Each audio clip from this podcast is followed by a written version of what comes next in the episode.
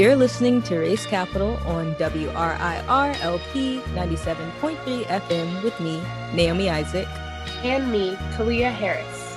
And me, Chelsea Higgs Wise on the week of Wednesday, March 3rd, 2021. This week, we start off Women's History Month with recognizing the mothers of gynecology, Anarcha, Lucy, and Betsy, the enslaved African women whose suffering and survival served as a fundamental part of reproductive medical science. Stay tuned as we run back one of our favorite episodes this week on Race Capital later on in the show. To get us started, we dive straight into our Race Capital reframe. Let's get into this week's local news. In this week's Eviction Watch, there are 26 unlawful detainers on the books. A reminder to our listeners that unlawful detainers are the first step that a landlord takes to evict a tenant. We will keep reporting these numbers. Last Wednesday, the City of Richmond's Department of Public Works with an escort from the RPD, destroyed the belongings of houseless people living around the Coliseum with a crane. While most of the houseless folks went to get breakfast and find a bathroom, they came back to find their items completely destroyed. The department refused to give them a reason for the removal. Quote, they didn't give no one any warning. They just scooped everything up and went away, end quote, said David G., a houseless person who was sleeping at the Coliseum that morning to Dogwood News. So we saw this all over social media. I know Sister Rhonda was really alerting folks as to what was going on. And it was just, for me, it was hard to see what happened. And there were a lot of reports that this removal was taking place because President Biden's wife, Jill Biden, was set to speak in Richmond later that afternoon. So I think that's just an important point to note. Yeah, Stoney tried to call it social media conspiracy theories conspiracy. And I know that LeVar Stoney is also telling reporters that there were complaints around the smell and the sight of the Coliseum, and that is why they sent the cleanup. But I know that we've talked about it before in a previous Race Capital episode, but continuing to bring some light on the Greater Richmond Continuum of Care, who is in charge of the MOU and the overall coordination of the houseless community in the region. And they are the people that literally have the contract with Homeward. So, as folks are talking about houselessness and Homeward and Greater Richmond Continuum of Care, we will continue to keep watch. Yeah, and this news came as Red, who who was a member of the houseless community in Richmond, passed away last week. And so it was just like one blow after another. And I'm just getting to the point where I'm ready for our city and our state and our country to provide housing to people. And also, I just want to abolish this concept of cleaning up the streets. We aren't cleaning up the streets by displacing and disposing of people, they're actually just killing folks. Moving into more statewide news, on Monday, Governor Northam rolled back several COVID 19 restrictions across the Commonwealth. These changes included ending January's curfew, allowing outdoor venues to host events with up to 1,000 people, allowing personal outdoor gatherings to reach a maximum of 25 people, and even opening overnight summer camps starting May 1st. The changes come despite the Biden administration's COVID task force's warnings that states should not begin to loosen COVID restrictions as new variants continue to emerge. Just last month, the Center for Disease Control and Prevention's director, Rachel Walensky, said during a press briefing, quote, "We have yet to control this pandemic. We really need to keep all of the mitigation measures at play here if we're really going to get control." End quote. She urged state and local officials to keep their guard up, and that is the opposite of what we are doing here in Virginia. Our governor is a doctor. And we're ignoring medical advice, scientific advice. I didn't even know that this had happened they might as well just go on and revoke that medical license from him now because what use is it serving? From the yearbook to the covid from ignoring covid restrictions. First do no harm for who well, y'all, on Saturday, Adam Oakes, a 19 year old VCU student from Loudoun County, died after a Delta Chi fraternity rush event. The family says that they were told by pledges who attended the party that Oakes drank a large bottle of Jack Daniels whiskey in an hour as a part of an initiation process and then passed out. Quote, they checked in on him at midnight. He was breathing and okay and on his side. Then, when they woke up, they found him face down on the couch and then they rolled him over. Half of his face was purple, half was not. End quote. The VCU Delta Chi chapter has since been suspended, but the fatal hazing event has sparked outrage among students and community members, with calls arising for VCU to abolish all Greek life on its campus while we're on the topic of educational institutions, starting next month on April 12th, RPS will allow at least 800 students to return to their school buildings for in person classes. According to a plan approved by the Richmond School Board on Monday night in a 6 to 2 vote, the city will allow 300 high needs and English learning elementary schoolers to return to face to face instruction. The implementation will happen in three parts between July 2021 and March 2022. So again, it sounds like we are going against medical advice, scientific advice. And I think they're reopening under the campaign hashtag reopen with love. No. Which I find, yes, which No. I find incredibly, incredibly disrespectful because if they love their students, they would not be putting them at su- in such a high risk situation. And I, the justification is basically that they see the impact that virtual learning is having on students, but instead of just fixing their methods and their techniques and just adjusting to the needs of pandemic control, they're giving up and basically just forcing kids to go back to school as, as quick as possible. When it comes to just meeting access needs, the concern should always be with the system and the institution, how they can reorient themselves. So this is just really concerning. And again, just treating kids and children and students like they're disposable. If we loved them, we also wouldn't be getting them back into these classrooms in time for testing. That's what I'm also seeing the timeline here, right? Is that we didn't cancel SOL testing. They're still having the testing for English learners. Nomi, do you know anything if all of the adults in the school have been properly vaccinated? I actually don't know. I did see something earlier that was saying that teachers will be on the list to be vaccinated, but I don't know for sure. Regardless of if teachers are vaccinated, that doesn't take away the risk of parents who might not be vaccinated and the children coming from unvaccinated homes into this school space with so many, with hundreds of students and teachers and potentially exposing them. Like it just, it's not going to work out the way that they're presenting it. Yeah, I mean, we know that parents have to work, caregivers have to work. And unless the government is willing to pay folks to stay home and allow them to have the resources they need for virtual school, then we're not actually going to mitigate the virus and its spread in schools. And so I understand that RPS is making hard decisions based on what it seems like the students need, but that doesn't mean that we can ignore all of the studies, right, that we just talked about last week about COVID in schools. Well, y'all, devastating news has come out of the Goochland Commonwealth's Attorney's Office this past week after the grand jury hearing on the shooting of 18 year old Xavier Hill. Last Friday night, jury members reached a unanimous decision concluding that, quote, the actions of the VSP officers were justified in the exercise of deadly force, end quote. According to their statement, they found that the criminal charges against the two Virginia State Police troopers involved were not warranted. The Goochland Commonwealth's Attorney Office has since released the dashcam footage of the shooting as well as other details related to Xavier's death. And I just want to say if anyone has seen the video, which I don't believe is necessary, but if you if you want to look at it, it's pretty heartbreaking because um the traffic stop just looks like so many other deaths that we've seen that have come back with rulings that have been found unjustified. And so just just knowing that they watched that video and found no fault whatsoever with the officer's actions is completely soul crushing for me at least. I had to like sit and reflect for maybe a couple hours after after hearing that news.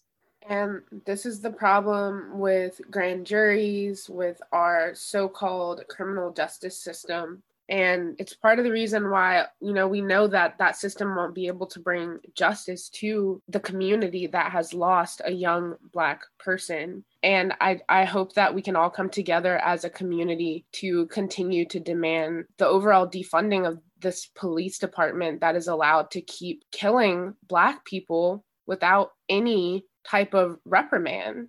And what I'm noticing is that with these videos, and we've even reported on this before, I believe, is that law enforcement is starting to learn how to drown out any audio that would be beneficial for us. And they're learning at the distances that are actually where you can recognize anything that's going on in the video. I saw the video of Xavier Hill's execution, unfortunately, and it was too blurry. It happened too quickly and the officers were yelling too loudly to even hear what this young man was trying to say. It sounded pretty calm. And as Nomi said, it it was all too familiar of after watching it, not understanding how it ended in such a way. And I also just believe if the events happen too quickly for us to process while watching it, I can only imagine how quickly it happened for Xavier to process as they're giving him conflicting demands as to what he should be doing with his hand. Yeah, I just can only imagine how confusing that would be to someone in the moment when you have three officers shouting at you to do something you don't know which something you should be complying with. Yeah, my question to the listeners and to people who are hearing this coverage of Xavier Hill's murder, who are witness and bearing witness to this violence, is what are we going to do? How do we intend to seek any semblance of justice for Xavier Hill's family? We know we can't bring him back, but at this point, the dash cam is released. We've seen what there is to see. I don't know how much more folks need to see, but his family has been taken to the streets since this happened. And so I'm asking everyone, what does it look like for us to show up for that family in this time? After almost three years of fighting for her freedom, Abby Arevalo, a Honduran mother who fled due to domestic violence, has finally granted a one year stay of removal by ICE. Abby's lawyer says that they will continue to pursue her legal options as a free woman after spending years living in the basement of the First Unitarian Universalist Church. We're so incredibly happy for Abby also just want to remind folks to continue to stay present in her struggle because this is just a one year stay of removal and we don't know what's going to happen after that stay uh, is over. So just stay present. Yeah i began crying immediately as i saw this news on my timeline. The feeling of just seeing one person freed. I remember meeting abby in the basement of the church when we were doing immigrant justice trainings a couple years ago. And to hear her story then and now to see that she's finally able to leave that church i know a lot of people in Richmond are rejoicing to hear that news. So, Abby, we just send you our congratulations from Race Capital. Well, out of the General Assembly, lawmakers have finally passed a bill that will ban the use of the gay panic defense, which is a recognized legal strategy that allows defendants to justify murder and or violence against LGBTQIA plus folks. The defense is defined by the LGBT bar as, quote, a legal strategy which asks a jury to find that a victim's sexual orientation or gender identity is to blame for the defendant's violent reaction, including murder, end quote. The bill now awaits Governor Northam's signature. And all I just want to say is that this did not pass unanimously. And I find that disgusting. I mean, this is just one of the many laws that are ridiculous that are still in the Virginia Code that we have to go through, y'all, and are continuing to criminalize people already living on the margins. Speaking of the General Assembly, y'all, that marijuana bill. So, the actual bill that came out and is on the way to the governor produced a big win for business, per usual, here in the Commonwealth. The Virginia General Assembly took both the House and Senate bill to conference and had days of secret debates and came out with a decision to enact the Cannabis Control Authority and tell the people of Virginia to come back next year. That's right, the boys in business got the go ahead while constituents are still left in the dark about how the newest crimes in Virginia, quote, legalization, end quote, will impact them day to day. The worst part is that this bill was sold by the administration to be written as prioritizing racial equity. And even after the FOIA information to show that over 4,500 people over half of them black, were still catching marijuana possession cases. The administration didn't care, the legislators didn't care. Eliminating the racial disparities of law enforcement by legalization was literally laughed at by Leader Herring on the floor this past weekend, as justice was left on the table and Virginia legislators gave the green flag for corporate cannabis. So, Chelsea, just tell us what's up with the way that they legislated the business side of cannabis. So I will say that there were some wins as far as the regulatory model. Well, we did get some wins because the two year work that started with marijuana justice and ACLU with the JLARC study. Senator Jennifer McClellan was able to carry this. And if you've been watching, you've been able to see how important the JLARC study has been this year, not just to equity, but to the Senate particularly, calling on the JLARC experts many of times. Within that, the advocates pulled out specific equity components, such as the independent cannabis cannabis agency that we got banning vertical integration except for the medical. That's going to have to pay $1 million into the Social Equity Incubator Loan Fund. And we got a new tier of business licenses included called the Micro Businesses License that can vertically integrate. And those are really cool because that's like you grow it in your house, you process in your house, you make the edibles in your house, and you sell them at a vendor that is a full micro business license, full vertical integration right there. Boom, equity. Yes. Right. So when people are talking about like what is a micro cannabis license, it's that sort of license. Someone that maybe even a, a, food truck, maybe a vending machine. I mean, these are the types of things that we can get really creative about right now with this type of opportunity. And we're really excited to have brought that to the Virginia General Assembly. But a lot of the parts about the regulation, Nomi and Kalia, particularly, even with some of the equity components, just like with the criminal justice parts, the legislators told us to come back next year. So the only thing we really know for sure is that the Virginia Cannabis Control Authority is on its way. Marijuana Justice will be doing a wrap up this Friday with Canna Hour with New Jersey Canna Star, Jessica Gonzalez. They're an amazing cannabis lawyer up there. And then March 11th, Marijuana Justice is also working with the legislative wrap up with Justice Forward. And a really cool opportunity on March 17th, the National Cannabis Industry Association is hosting a panel called No Time to Waste, putting equity first and the mid Atlantic region. And Marijuana Justice and myself are really excited to be part of that. So, lot to continue to talk about because we are going to keep pushing the governor on this repeal right now, July 1 because the disparities are still happening, y'all. If 4,500 people were impacted, that means about 36,000 people are going to be impacted by 2024. I know you touched on the, the, criminal parts of the bill still needing a lot of work. And I know a question that's been on a lot of folks' mind, including mine, is where expungements fall in this. That's a really great question. So I will say number one is that we had some historic legislation passing in the record sealing policy lane. Expungement is a very interesting word. I will call it record sealing because the cops are still going to be able to see our records, y'all. Okay the automatic, the petition, it's all still going to be able to be seen. So that's going to be really important. Now, sealing records is important to collateral consequences, right? For your job, for your housing, for your employment. But particularly what you're talking about, Naomi, is that there will be certain misdemeanors that will be up for automatic record sealing this coming July due to the overall bill that happened with record sealing. But because legalization was pushed until 2024 and we're still talking about these criminal penalties, there are still people right now that could be caught up in the next three years that get a felony charge that will then have to petition in 2024 where if they had gotten the same crime a year or two later in 2025 it'll be a civil penalty. So two pounds right now could get you a felony. Well in 2025 it's going to be a civil penalty. And so that means that there's still going to be people caught up right? Even even beyond that. So as far as your expungement, if you have a misdemeanor, that means that you're very eligible for the automatic record sealing. If it is a felony, that means you have to wait and for everything, you have to wait until everything time served, fees paid. But for a felony, you have to wait up to 10 years and then you get to petition the court. So, again, for the people that get caught up in the next three years and then have to wait 10 years, what?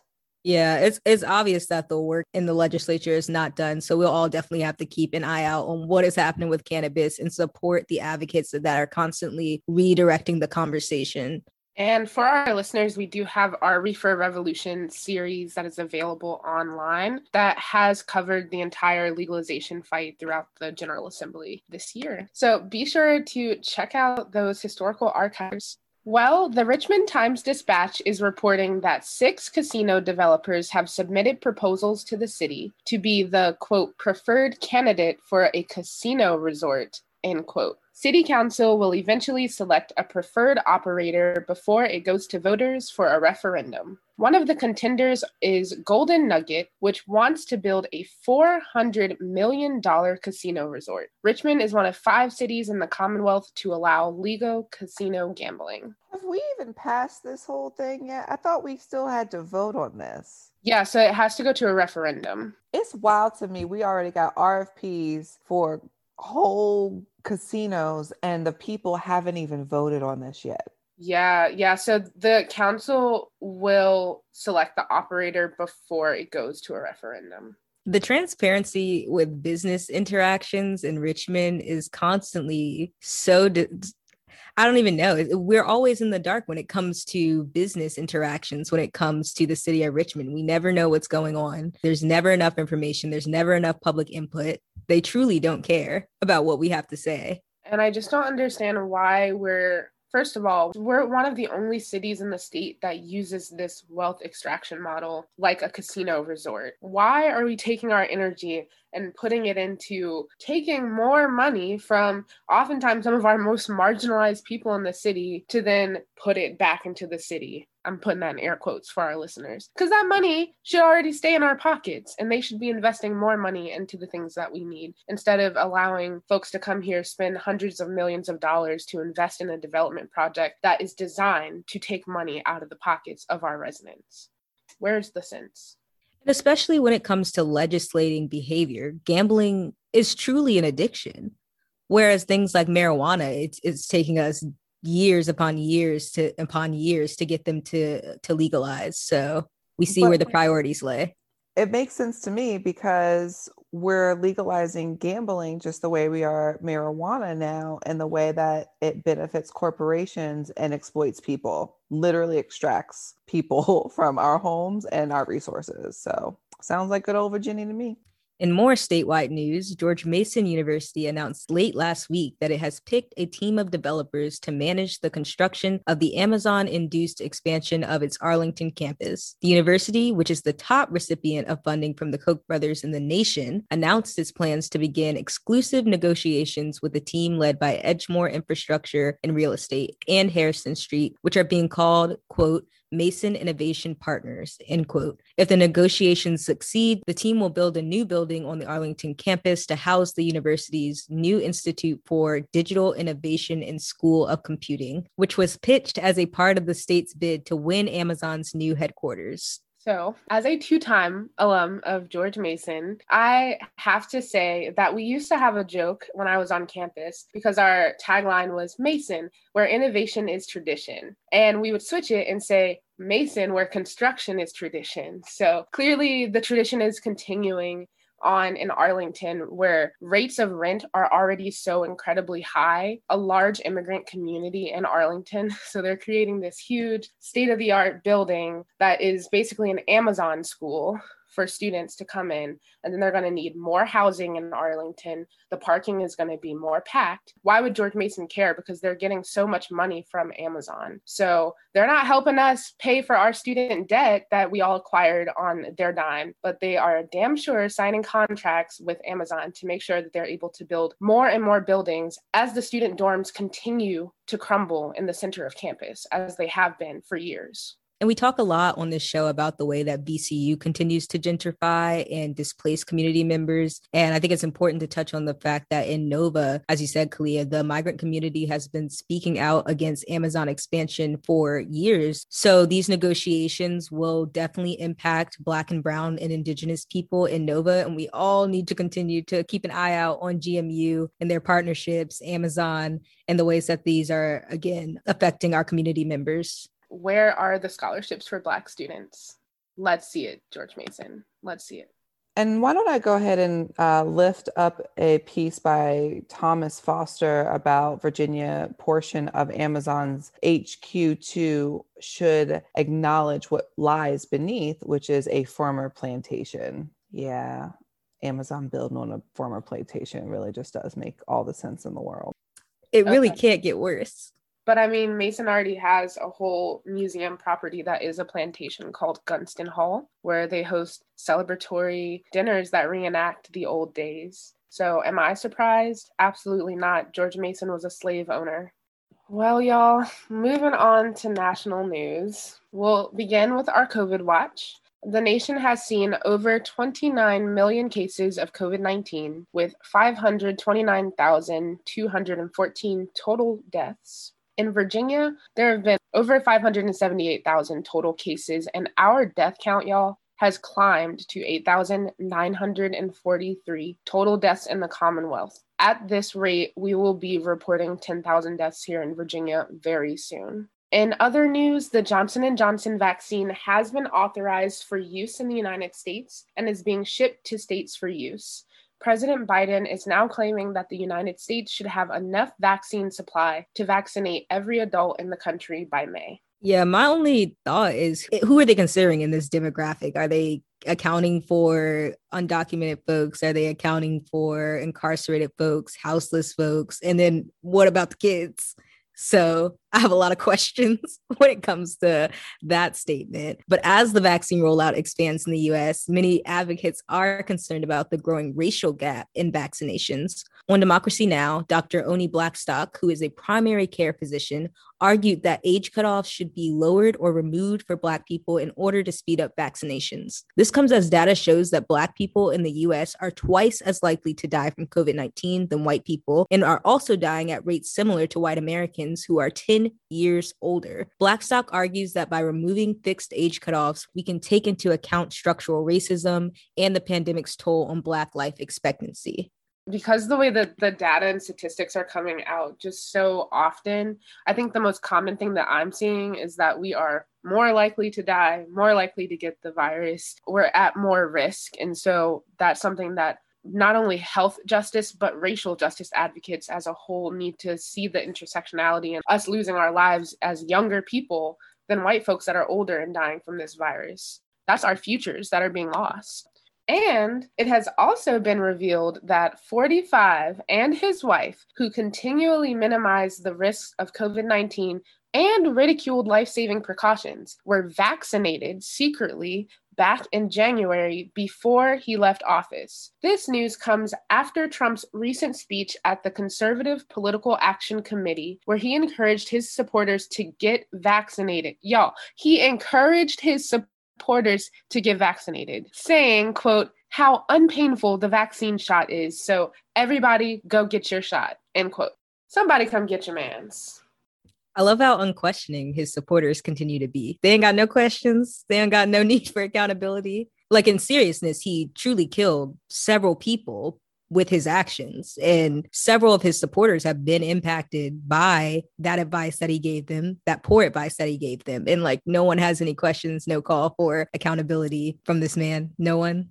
This man ran the Republican Party, and we still have Democrats saying we need a Republican Party right? We're still having Democrats saying we need to unify with these people. And this is still the base of this party, right? Like he's still leading the Republican Party.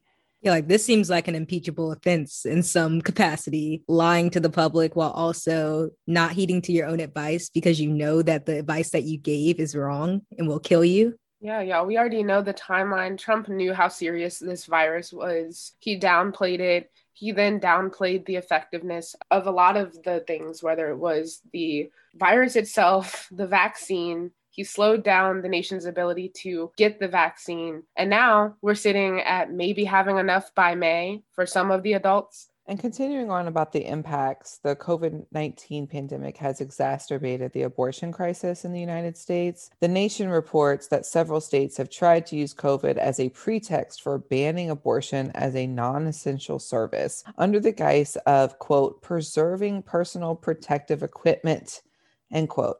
In the wake of the confirmation hearing of Amy Coney Barrett to the Supreme Court, the Roe v. Wade decision in legality of abortion in the United States is in greater peril than ever before, y'all. Well, supporters of Black liberationist freedom fighter, political prisoner, and journalist Mumia Abu Jamal gathered in Philadelphia this weekend to demand that the medically vulnerable 66 year old is released from prison after the news that he is experiencing symptoms of COVID 19. I feel like this is my kinship, and I, I really feel for him after, you know, he's written so many books so many interviews that have just been so helpful to Black liberation work. You know, they elected a progressive prosecutor, quote unquote, in Philadelphia. And a lot of folks thought that he would have the willpower, Larry Krasner, to release Mumia. But he has come out basically saying that, you know, the case stands as it stands and they'll look further as they need to with no urgency for action. And so folks in Philly have really been organizing to support Mumia and encourage folks to continue to write him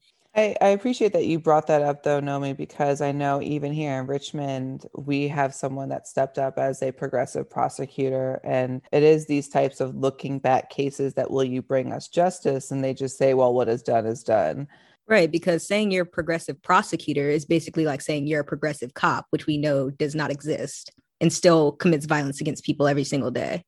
Moving into other national news last week, an environmental group known as PEER, or Public Employees for Environmental Responsibility, submitted a complaint to the EPA Inspector General's office accusing senior managers at the agency's Office of Pesticide Programs of knowingly ignoring studies that demonstrate that pesticides such as telone cause cancer. According to The Intercept, in 1985, the National Toxicology Program found, quote, clear evidence, end quote, of the chemical's carcinogenicity in rats and mice when the animals contracted lung and bladder tumors after exposure to the pesticide. Last February, the EPA's human health risk assessment of telone downgraded the pesticide's cancer rating despite the fact that studies have shown that exposure to 1,3-D, which is the main component of telone, has been linked to pancreatic cancer deaths in agricultural communities. Exposures to the chemical can cause lung irritation, coughing, and difficulty breathing. I just have to say this is why I had to leave large larger environmental justice movement work in Richmond, especially, but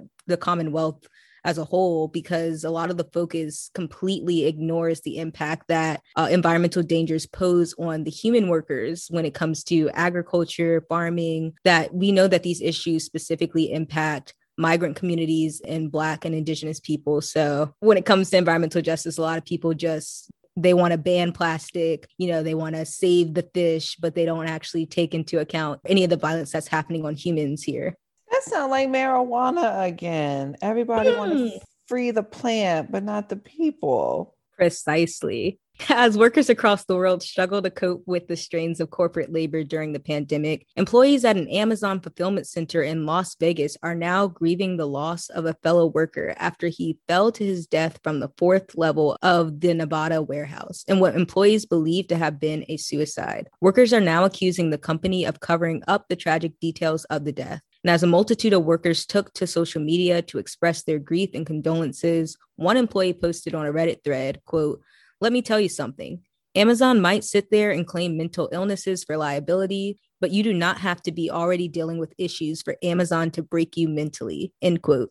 And this is not the only instance of mental health crisis Amazon has dealt with in recent history. In fact, in 2019, an investigative report conducted by the Daily Beast found that between October 2013 and October 2018, across 46 Amazon warehouse sites, emergency workers were summoned at least 189 times for suicide attempts, suicidal thoughts, and other mental health episodes. And I just wanted to remind folks that a black woman named Pashawn Brown did die, an Amazon worker here in Virginia just in January. We really have to watch out for these deaths that are related to Amazon. She just had a headache at work and went home and died the next day. And they're just expecting that people are going to keep coming to work and that packages are going to keep arriving two days after folks order, no matter the lives that have to be lost in the process. And again, a lot of the times these are overwhelmingly marginalized folks, whether it be Black people, migrant folks, or disabled folks. Thousands of people in Jackson, Mississippi are still without running water following last month's unprecedented ice storm. According to a press release from Jackson City officials, quote, over the course of this crisis, 80 total water main breaks slash leaks have been reported, end quote. Since the storm, at least 80 people have died, hundreds of thousands are dependent on bottled or boiled water, and only 51 repairs have been made by the Water Maintenance Department. Y'all, this is the capital city of Mississippi without water all I think about is how underprepared we are for the climate crisis. Governments are going to dispose of people. They will sacrifice people with their inaction. They don't care especially in the South. I know a lot of people on Twitter, especially with what was happening in Texas, you know, they want to make fun of the South, but they forget how the policies in the South that are run by white supremacist legacies deeply impact poor, low income, Black and Brown and Indigenous people all across Southern states. Just a very important wake up call for all of us as we know that we're going to be reaching climate crisis very soon. Well, y'all, in more national news, an independent panel commissioned by the Aurora Colorado City Council found that the officers who stopped and murdered 23 year old Elijah McClain were unjustified in their actions. The report highly criticized Aurora officers, police department, and the fire department paramedics' behaviors concerning Elijah's death and the investigation that followed. According to the New York Times, the panel found that the investigation by the Aurora Police Department's major crime and homicide unit, quote, raised serious concerns for the panel and revealed significant weaknesses in the department's accountability systems end quote. That investigation failed to ask basic critical questions and its questions frequently appeared designed to elicit specific exonerating magic language quote unquote found in court rulings. Wow. I feel like it's very rare that they actually say on paper that something was unjustified. So I honestly wonder what happens next? Like, what are, does the police lose money? Well, unfortunately, Kalia, what is being proposed is that they have de escalation trainings and retrainings on personal sentiments in the police department and, and paramedics in the city. So it basically sounds like they're going to be giving more money to police to fix the problems that we know are deeply rooted in the structure of the system itself and not any individual person. Well, the lawyers in the family of Malcolm X, who was assassinated in New York City nearly 56 years ago, have released new evidence that they claim shows that the NYPD and FBI conspired in his murder. Shocker. The evidence comes in the form of a deathbed letter written by the former undercover NYPD officer Raymond Wood and released after his death by a cousin. The letter details how Wood claims to have been pressured by the supervisors to lure two of Malcolm X's security men into committing crimes that got them arrested a few days before the assassination. The arrest kept the men from doing door security at the ballroom where Malcolm was shot under the direction of my handlers, the letter states, quote, I was told to encourage leaders and members of the civil rights groups to commit felonious acts, end quote. And they gaslight black and brown people where they say that the thoughts that we have surrounding a lot of the deaths of black activists and liberationists are conspiracy theories. And then it comes out decades later that we were right all along. So exactly who is keeping us safe? Us because if his security could have been there, maybe Malcolm would still be here today. And Raymond waited until he was on his deathbed to give his cousin permission to release this letter once he died. So these are not isolated incidents. If it was happening then, it's still happening now. Hello. Well, hundreds took to the streets for a rally to speak out against hate towards Asian American people in New York last week, waving signs that read, I am not the virus, and we deserve to be safe. Community members spoke out and called for investments in community based solutions to stop xenophobic attacks. During the COVID 19 pandemic, many Asian American people have been victims of hate crimes, ranging from the defacement of Chinese owned stores to physical attacks, such as the stabbings that occurred in lower Manhattan. And in immigration news, all of the asylum seeking families being detained at the Berks County ICE jail in Pennsylvania have been released. Activists have been calling for the abolition of ICE jails for years, particularly this one, which is known for its abuse of asylum seekers. So, yay, we love a jail closing. Let's close them all. Let's get the families back together and get them out of detention. And we can do that here. We can do it here. I just need people to realize, you know. Moving into international news, the BBC is reporting that parts of Brazil's Amazon forest are being illegally sold on Facebook. The protected areas include national forests and lands reserved for indigenous peoples.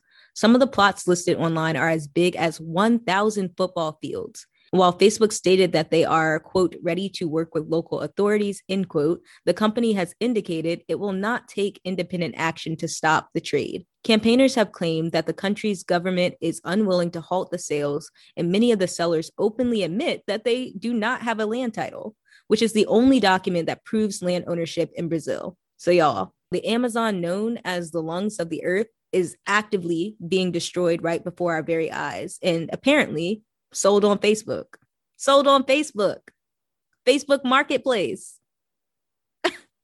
but this is what happens on a regular basis, you know, with our land, to be honest, is, is basically just sold off like this. People's homes and you know these spots that have been very like critical to environmental development for centuries just get sold off for corporations profit and they, they don't care and this is happening across the south it's happening all across the americas right now that indigenous people's homes are just being auctioned off. We laugh about facebook marketplace but it's one of the most unregulated places to do business and that's where they exploit these types of laws and to gain land access to resource that we don't even realize is happening and being sold from right underneath of us out of Nigeria, hundreds of girls who abducted from their boarding school last week by an armed group have been released, marking the second time in less than a week that gunmen have returned kidnapped children, the New York Times reports. I sometimes think the kidnapping of women and girls in African countries is a little bit sensationalized, but it's a connected struggle when we see hundreds of Black women, Black girls disappearing, being kidnapped, in Virginia and all across the empire. So connected struggles. Y'all, last June, Ahmad Erekat, a 26 year old Palestinian, was shot and killed by Israeli forces at a checkpoint in central West Bank after he got out of his car unarmed following his car crashing into the checkpoint.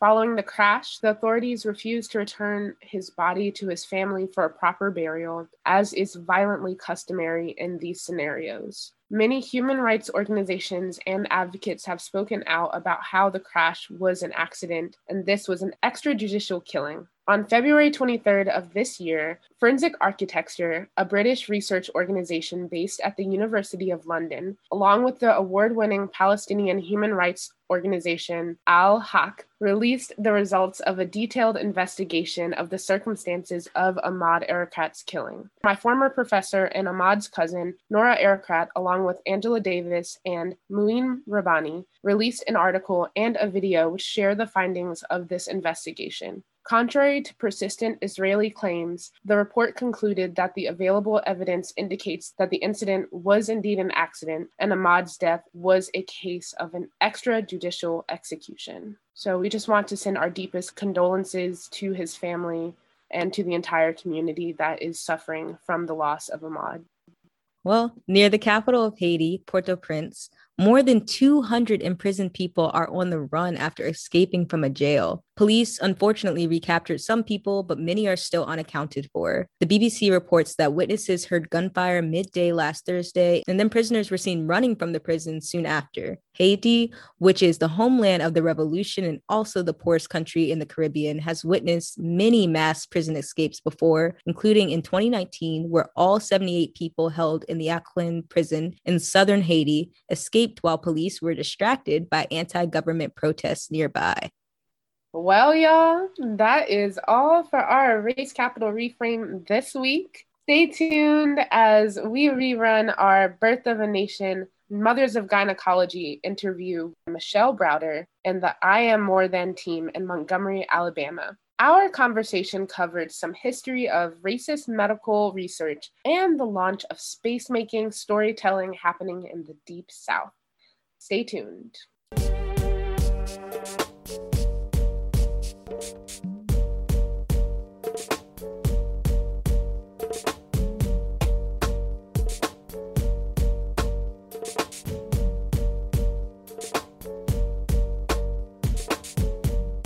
You're listening to Race Capital with me, Chelsea Higgs Wise, and this week we are excited for Michelle Browder. Thank you so much for being here today. Thank you so much for having me. So, Michelle, from I Am More Than is a beautiful spirit that I met a few years ago when I came to visit Montgomery. And you were one of the mm. people that everyone said I had to meet, I had to take the tour. And I will say it was honestly the ancestors that made sure that I did not leave Montgomery again without doing one of your tours. Our flight was canceled and you just showed up being in your space, being in your community. And right. someone said, This is her. And then you said, You know what? I got time. And you took us in and you were able yeah. to give us that tour right then and there. And it was just the spirit the welcomeness and just the energy you brought right then. I'm so grateful to still be in community with you now in 2020 and see what you are doing there in the deep south. So welcome to race capital. Thank you. Um, tell us a little bit about i am more than first of all, thank you so much for having me on your wonderful show. Mm-hmm. Thank you so much. I Am More Than started about 10 years ago, where uh, we organized trips for young people, on, you know, in these underserved communities to get outside of their immediate community and just experience something other than the typical norm, right? Mm-hmm. So we took, uh, we organized a trip to the United States Supreme Court uh, to watch a dynamic individual and his awesome team of attorneys argue Evan Miller versus Alabama. And we call that tour like the I Am More Than tour. And it just stuck for my students, right? And so we just we started this initiative called I Am More Than, where we want or we want to challenge people to look at young people through a different lens in terms of uh, especially young brown and black kids. Yes, so we took a group of students, it was about 56 of them, uh, to the United States Supreme Court to witness a court case that was argued by Bryan Stevenson. It was Evan Miller versus Alabama. And I thought this would be a great time to take these young people because it was a case that was, you know, challenging the constitutionality of sentencing children to die in prison or sending at the age of 13 and 14 years old, or the constitutionality of it. And I've oftentimes spoke to my students about, you know, how our consequences you know whenever whatever you do for every action there's a reaction right? And so it was just a great time. And so we went to this court case but to see the young people engaged these young people had never been outside of montgomery alabama had never been inside a courtroom other than being sentenced mm-hmm. um, and then had never seen a black man argue a case. And so to see the light go off in their eyes it was just something that was riveting. So our way back to Montgomery, Alabama, most of these students, we had conversations about how can we be more? You know, how do we do more? How can we be more effective in our in our households? And, and a lot of them lived in um, what, we call the projects. You know, they lived in the hood. So we uh, we debriefed about our meeting or our trip to the United States Supreme Court in the hood. And so one of the things that they said was that we want more we want more up. And that was something that our students, you know, so it, they coined the phrase, and here we are 10 years later. I am more than we're celebrating 10 years, but we're doing it in a creative placemaking type of setting. Um, and so, yeah, so that's how it all started. And, and we're still thriving and hosting community events and creating art and giving tours. I was mm-hmm. going to say what the way that you are engaging, particularly through art, storytelling, and like you said, placemaking. Uh, you there were little drops of you and and not not necessarily your presence specifically, but the I am more than presence all over Montgomery, mm-hmm. and, and that was just really telling to me as someone that's been there a couple times and and was there to really feel the stories. Um, so I have to ask Tell us a little bit about you, about Michelle. How did you even get into the mm-hmm. space to pouring into young people like this? Growing up in the rural South, um, you know, coming from Denver, Colorado, where my next door neighbors was a group of the Kinsietas at night. It was Mr. and Mrs. Bookdong. It was a very diverse community into the South just after, you know, segregation had ended or integration had started. Living in the South next to the Ku Klux Klan, you know, my father refused to let us feel like we were less than. You know, he refused to let us uh, fall into the stereotypes of young Black kids growing up in the rural South. And so I watched him provide opportunities and create events to expose young people around me and my friends or not even my friends, but just young Black kids living in the same community that didn't have opportunity to go to Atlanta or DC or Philadelphia. And my father created those experiences for us. And it just, I, I got it from him. And he was the first Black prison chaplain that was appointed by George Wallace. I got those stories from him, the stories of being resilient. And so I would have to say it's, it's part of my DNA mm-hmm. uh, to work with young people. And it's been my life's work for the past 30 years. Mm-hmm. Mm-hmm. When you talk about your work specifically, what does that look like as a, a Black woman business owner? What is what is this growth and this journey been like for you? Yeah, you know, growing up again in the rural South, where I was kicked out of school constantly uh, for fighting. I didn't like being called the N word, the B word. I didn't understand what it was. You know, why are you calling me that? That is not who I am. And as an artist, you know, I, my father uh, gave me eight tubes of paint and some T-shirts one day because I got suspended for my last suspension. And he said, "You're not going to sit here and watch Oprah Winfrey all day." I want you to take time to think about your life and what you're going to do with it and how you're going to make your mark on this planet. He said, because if not, I'm going to find you in Tutwiler. And Tutwiler Prison is a mm-hmm. prison here in Montgomery, Alabama, with all women's prison. And I had been there with him because I'm a daddy's girl. I would go to the prisons with my father. And I was like, I don't want to do that. I don't want to, you know, waste my life in and out of prison because I can't control myself. So what I started doing was um, uh, creating artwork from the t-shirts that my father gave me during my suspension, and it turned into entrepreneurship. I've always had my own business. I've always been able to use my work, um, my my artwork as a way to uh, live, and so I find it now in in my work today in terms of storytelling. Uh, if you want to, if you want to remember, or you know, I call it regurgitation. I regurgitate everything that I learned onto a canvas, and a lot of it, um, you know, again, has been used uh, several places, including here in Montgomery. But it's just um, it's it's just a tool that I've been using to either cope or to get a message across in storytelling. Mm, mm. So yesterday was a pretty big day for you. Tell Race Capital listeners a little bit about your most recent work. Learning about the history of Montgomery, the iconography, you know, mm-hmm. I've been studying it for a long time. And there are three women in our history. Actually, there are 11 um, that's been noted, but three in particular that were experimented on um, numerous times by James Marion Sims. And I've always wanted to elevate and amplify their voices. Mm-hmm. And so there's only one way to do it, especially now in this era where everyone is talking about, you know, removing statues. You you should know because you all are are right there in the heart of it. And I said, you know, I don't want to focus my energy. I'm not going to pay the state $25,000 to remove a statue that they put up. Hmm. What we would like to do is to erect the mothers of gynecology. So if you're a woman, if you've had a pap smear, you need to thank Anarcha, Lucy, and Betsy and the, the other mothers. So right now, my work today is to create a public art that speaks to the pain, the anguish, but also the resiliency of these women Mm. And that's what happened on yesterday. We un- unveiled our plans, the space where they will uh, reside, hopefully until the next era.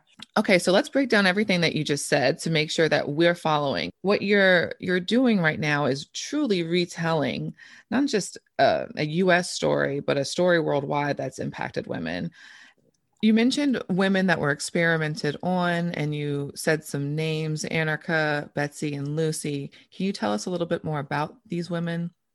Yeah, they were enslaved. Okay. And typically during the time of enslavement, uh, these women, especially Anarcha, they were young women, right? They were, some of them were teenagers, just children at the time. So with Anarcha, with enslaved women, you know, they were subjects, but they were also sexual subjects. So a lot of them had been raped and they were becoming pregnant. And so Anarcha, being 17 years old, was brought to James Marion Sims, which was a doctor uh, that would use experimentations to try to cure what is called a vaginal fistulus, which was a tear in the bladder and the vagina, and it, it would cause a leakage. You mentioned that James Marion Sims was the doctor that experimented on these women. And this is why it's so important that you're retelling the story because right now he's known as the father of gynecology, correct? Right. Absolutely. But in essence, what he was, he tortured these women. Right. I, I, I account him to be that of Frankenstein, you know, mm-hmm. uh, the doctor of Frankenstein, um, where he would have dreams about procedures that he could use and literally would get up in the middle of the night and go to the backyard of his house and find one of these women and would experiment on them. You know, he would dream about how could I fix this fistula, right? And he would get up, go find the women, and commence to trying to take his idea and make it so. And so you're saying that these women were enslaved under his watch. They were enslaved. And absolutely. And they were accessible to him for mm-hmm. medical experimentation. What year was this happening? From the 1840s until about 1855, until right. when he started his hospital in New York remembering the time for our listeners that this is the time of enslavement and i would yes. imagine these women did not have anesthesia with these types of oh, procedures. oh, absolutely not. Absolutely not. And that's why it was torturous. Mm-hmm. tell us a little bit more about about these women um well and it, and to also give a, a little bit more of a picture for the listeners that these women were experimented on multiple times without anesthesia. yes, without anesthesia right um, and I'm sorry because I'm so excited about being able to amplify their voices that sometimes I do forget that it was the anesthesia. You know, I, I liken it to um, yesterday. I talked about how, you know, for the men, for you to understand what we're trying to say is imagine being circumcised, the foreskin being peeled off of your private parts mm-hmm. without anesthesia mm-hmm. as a grown man. And because, you know, they do that to them as children Right. But if you're a grown man experiencing that, if you could imagine that type of pain. But you, you mentioned later on in his practice, he moved to New York. My understanding is that, and what it appears to be, and tell me if I'm wrong, that he exploited these women. He quote unquote perfected the procedure and then ran up to the north to provide it mm-hmm. to rich, mm-hmm. wealthier white women. Absolutely. But he also continued his research on immigrant women. So anything that's you know that you could discard, mm. basically. Mm. But yet we celebrate him. And he has uh, he had several monuments up across the United States, as again mentioned and celebrated as the father of gynecology. So now we have mm-hmm. Michelle Browder down in Montgomery celebrating a different message and and different leadership and different stories when we're talking about how we really came about to save ourselves. Yeah. The launch yesterday, I'm still a little weepy. Like everyone that was there. Yeah. So members of the community were there. Um, Mayor Steven Reed, the first Black mayor of Montgomery, came, gave a wonderful speech. Uh, we had county, you know, Montgomery County commissioners that came, the only female commissioner basically said that she was going to support the project and that we would get more support as time goes. And then, but my students, I have this one student who, by the way, is homeless. And um, she called me. She was like, you know, I, want, I really want to get involved with some things. So she's an opera singer. And when I tell you this young lady sang, How Did We Get Here? We opened up with a song by Fannie Lou Hamer, who sung, uh, it was a recording, the songs that my mother taught me and we opened up with that song. And you know, Fannie Lou, and it was so poignant because she was uh, there was a first forced sterilization on Fannie Lou, so we wanted her, we wanted to usher in her presence uh, because she too has suffered, you know, under uh, this thing called white supremacy. And so it was just a beautiful day. You could feel the ancestors, you could feel their presence. It's a holy and sacred ground, and ev- there was not a dry eye. We look forward to Mother's Day of 2021 the erection of Mothers of Gynecology. Mm. Um, what is the rise of the Mothers of Montgomery really going to look and feel like? Mm. Well, you can go online and, and, take a look at it at anarchalucybetsy.org, and that's B E T S E Y. So the look of the monument, 15 feet tall. Along with bricks that will uphold her. So, and, and the bricks, some of the bricks that we are interfacing into the designs are bricks that were made by enslaved African women um, during the 18, 1850. Um, and so the monuments themselves are made out of found art or uh, found objects, metal. And so they will be welded together, but the facial features are definitely that of Black women. Anarcha has been noted to be, as they call mulatto. So she was of mixed race. And she has braids in her hair, and the facial features is that of her looking up with this agonizing pain on her face, but yet you see the hope. You could feel the hope. And so, Anarcha, Lucy, and Betsy, all of them have very strong features. But again, the piece is going to be made out of found objects. We're going to different recycling places to find them. And then our lead consultant is uh, Dana Albany. She's out of San Francisco and she's a Burning Man artist. I don't know if you've ever heard of Burning Man before, but they have this big festival every year. And she's going to, you know, bring some pieces that we've acquired to Montgomery and we're going to assemble them and we're welcoming women to come and be a part of the welding process. And so if you have something uh, that your mother had or something that you that's sacred to you that you want to memorialize, people are going to be able to bring metal objects and we'll weld them into the bodies of these women. So it's really quite incredible. What an amazing opportunity for so many people to engage in such a permanent fixture that is going to mean so much to so many people. Tell us a little bit about where the monument is going to be located. So it's interesting, interesting that you say that because it's located literally two blocks from the National Memorial of Peace and Justice. Um, and then about a mile and a half from where Anarcha was held captive on the plantation. It's called the, the Westcott's Plantation. So she, the uh, monument will face in the direction of the monument, the National Memorial for Peace and Justice, and also uh, where the plantation where she lived uh, as an enslaved woman. And for folks that may not immediately recognize the National Memorial for Peace and Justice, that is the lynching memorial that most folks uh, otherwise known it as. Um, and mm-hmm. also uh, EJI is run by Bryan Stevenson, who Michelle mentioned earlier. So it sounds like, Michelle, you have been working for a long time in space that has been working on its own for a long time that we know in history but even even today and i'm so excited to have you on and tell you how you are doing that. So continue to tell us a little bit about the space as well Yes, the space is so. This is a three phase project. Uh, the first phase of the project is to erect this monument um, in honor of the mothers, but then there's also a second phase. So on the property, we have a space where people can actually come, stay for a week, stay for two weeks, learn this history, bring your retreats, bring students to, to really get a Highlander school type of experience and when I say Highlander School, that's the school where Martin Luther King Jr., Rosa Parks, you know, Abernathy, this is a place where people would go to be fed, nourished, and taught the spirit of nonviolence.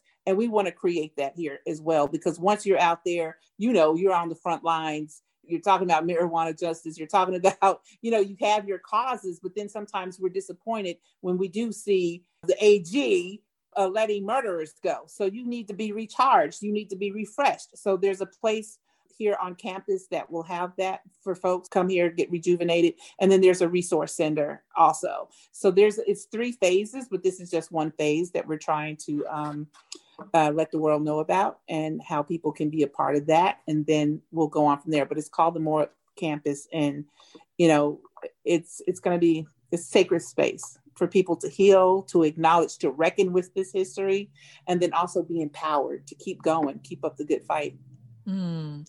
So, Michelle, tell us why now? Why are you doing this right now? Well, it seems like the time is right. You know, so you could yeah. have, I had a vision 10 years ago, but everything in due season. There's a time to weep, a time to cry, a time to laugh, a time to sing, a time to, a time to mourn. I think mm-hmm. that right now is the time to reckon with the history of what's happening in our country. Um, and and uh, yeah, I tell people all the time, thank you, Donald Trump, for pulling the veil off of my eyes because I'm thinking after you know we got we had a black president, but this stuff was steeped in it, it's still here. It's very much and so now the you know the sentiment is that it's okay to come out. It's okay to, you know, stop your children from selling water. It's okay to talk to people in a demeaning way. So I'm grateful because now I know who my neighbor is. Mm-hmm. And so and with this conversation, the monument conversation 10 years ago, it was not happening on the level now that it is. Um, mm-hmm. Mm-hmm. So, you know, we're here now. And I really love this the engagement plan that you have with people all across the country. Um, tell us a little mm-hmm. bit more if they are interested in sending something. You mentioned that people can get involved if they come down and want something welded, and also how we can continue to birth the story. Yeah, absolutely. Well, I, you said, you know, send, send something. You can actually, if it's something small that we can have grafted into the bodies of these women. You know, you may have something that your mother gave you that you may want to honor her, right? And so I tell you prime example. A woman sent me some buttons, and she said these buttons are from the 18 from the 1800s. Will you consider putting them in the bodies of these women? We have pennies that we're going to have welded inside. Yeah, so there's there's a whole plethora. We have the actual Sims retractor the instruments that were used that he yes that will be welded in the bodies of these women so yeah if you can also come and help us weld her we're going to have classes here and it's a form of healing it's a form of a community you know to mm-hmm. to come together as women we've gone through so much mm-hmm. you know it's mm-hmm. a time for us to have conversations against the light skin and the dark skin and how we're going to kill that division amongst black and brown women you know mm-hmm. and so we're just it, you will get more information as time goes on but we're hoping that women from around the country will come and lay down take your shoes off cry get let, let this be a time for healing but also creatively having these courageous conversations about race in america yeah yeah and what our charge is to keep mm. Mm, mm. speaking of our charge to keep uh, right here in race capital mm-hmm. we ask every guest that we invite on our platform what is your privilege yeah. and how do you use it to dismantle the myth and work of white supremacy? Yeah, my privilege is that I'm Black and I'm a woman and I'm a creative. I have three privileges actually. I'm a Black creative woman that lives in the South. Mm-hmm. And I am using it um, to dismantle racism by encouraging people to wear a to take off their biases especially in 95% of my tours are with white folk mm. and so i have the privilege of telling people like heads of Jamie Dimons we need to do something about allowing black women and just people of color access to the table give me show me how to fish and then let me fish you mm. understand and so I, my privilege is to be able to stand before power and speak truth to it. Mm. Mm. Bottom line, and it's all because of uh, the, what has happened here in the South that I'm able to do that. Right. I definitely cannot let you get out of here without also um, shouting out your tours how can people find out more about your tours yeah. if they're coming down to Montgomery or, you know, even uh, what are you doing right now with COVID? How can people support? Yes. So my number is 334-296-3024 and or you can log online and find us. I, I love a phone call. People are like, I called the lady the other day. She was like, oh my God, I can't believe I'm talking to you. I was like, girl, let's get on this phone. I can't see you. But we have virtual tours now.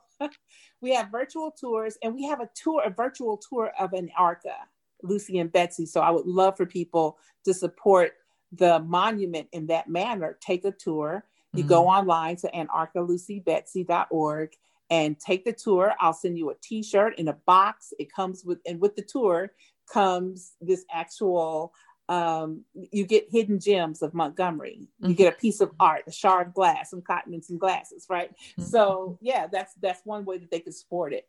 And how? Where is this website? Give it to them one more time. Okay, it's Anarcha. That's A N A C A. Wait, Anarcha. How do you spell that? A N A R C H A. Anarcha Lucy Betsy, and that's B E T S E Y dot org and you should see a tour tab and or if you want to purchase a brick in honor of a loved one you can do that as well or buy a t-shirt um, but we encourage you to take the tour because also on this tour you'll learn about my family aurelia browder mm. whom people don't talk about uh, everyone knows rosa but very few people know of Aurelia Browder. And she was one of the heroines of the civil rights movement. You get a chance to learn a little bit more about her. And the tour is only 36 minutes, mm-hmm. um, but it comes with a boatload of information and then hidden gems uh, of Montgomery that ties you into the fabric of who we are here. What an amazing legacy that we have on our line right now with Race Capital. Michelle Browder, thank you so much for coming on and joining us, telling us about Anarcha, Lucy, and Betsy, the monument that you are building at Montgomery. People can find out more at anarchalucybetsy.org. Find the information in the website in our episode description. And you can continue to follow Michelle Browder at uh, where can people find you on social media, Michelle? Uh, right now it's at I am more than and the number one on Instagram. Mm-hmm. Uh, we do have an, Anarcha Lucy Betsy Instagram that's coming up soon, but we're on Facebook, More Than Tours too. Uh, you can also book your tours there if you like. So yeah, we're just Google the name and it'll pop up. But for the most part, our website is more than tours.us. Okay, great.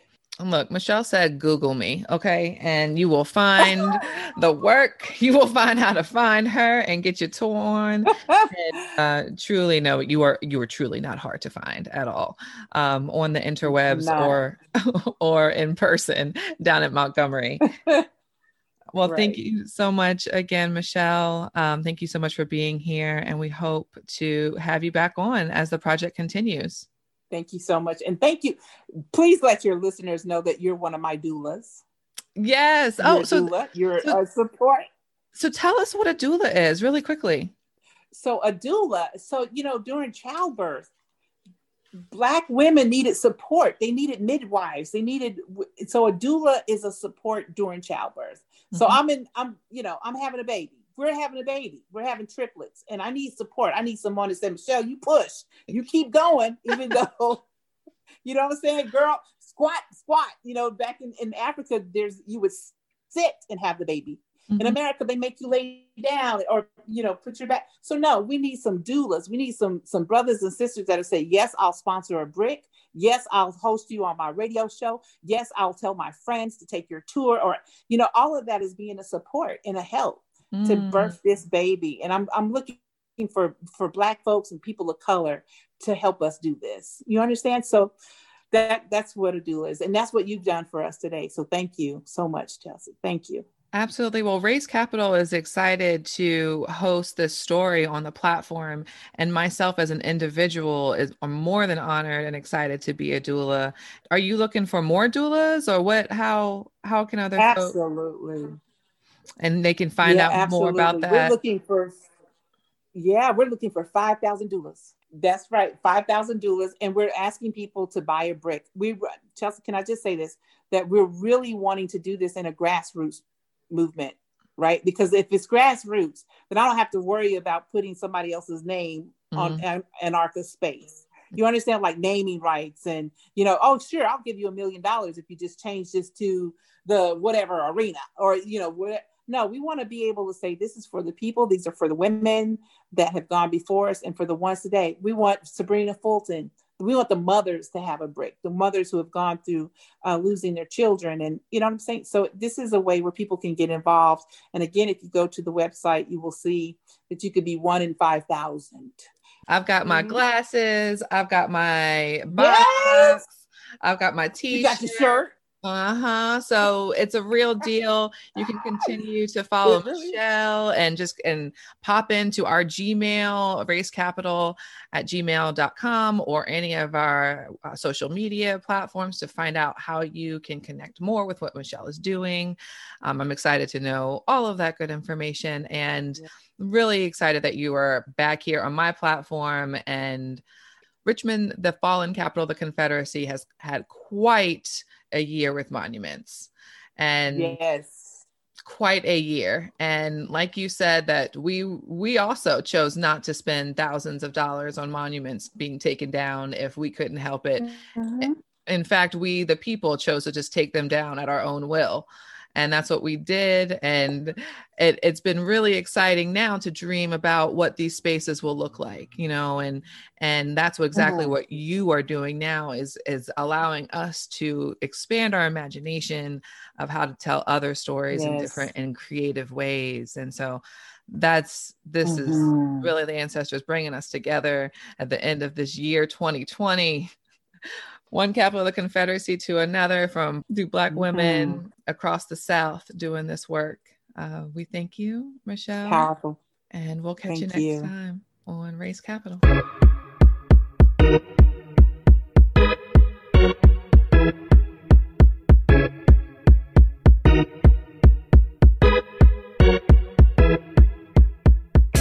That was our interview with Michelle Browder with I Am More Than out of Montgomery, Alabama. As we're thinking about our place and space of Richmond, Virginia, in a time where we're seeing the current disparities in public health outcomes with the COVID 19 crisis, it really brings into question the academic and medical institutions in Richmond. Virginia Commonwealth University, who will likely receive millions in grant and research funding over the next few years. We know that our institutions have a legacy of unethical testing on Black and immigrant non men dating back to slavery, including using forced sterilization and other violent testing tactics, even here at VCU and John Hopkins in Baltimore. We recommend reading a book called Medical Apartheid by Harriet A. Washington, which discusses how the practice of medically experimenting on Black people has been around since the inception of U.S. empire. It's been a particular practice that has plagued Black people and disabled people in the antebellum South. And if you look from the Tuskegee experiment to even forced sterilization, which had been happening in the South well into the late 1970s, you'll see that it's always been the most marginalized people being tied to these beds and operated on. In total, 7,325 individuals were sterilized in Virginia alone under sterilization law. Of those sterilized, about half were deemed mentally ill and the other half deemed mentally deficient. Approximately 62% of total individuals sterilized were assigned female at birth.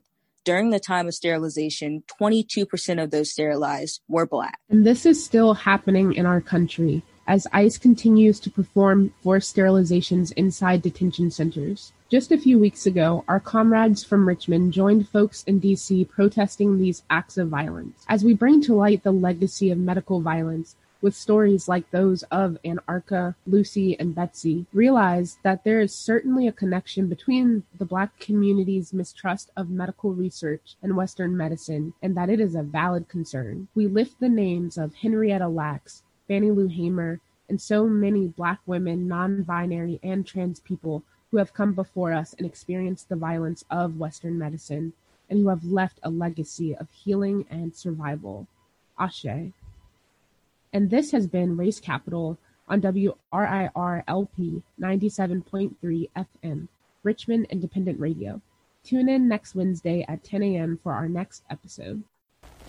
It's gonna be alright, cause it's been wrong for far too long. Hey, I said it's gonna be alright, cause it's been wrong for far too long. Hey, it's gonna be alright, cause it's been wrong for far too long. Far too long, far too long, far too long. Hey, hey, hey. Said it's gonna be alright. Cause it's been wrong for far too long. Hey, I said it's gonna be alright.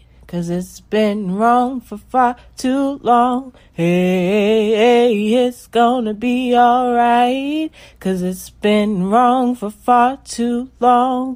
Far too long, far too long, far too long. Hey, hey, hey.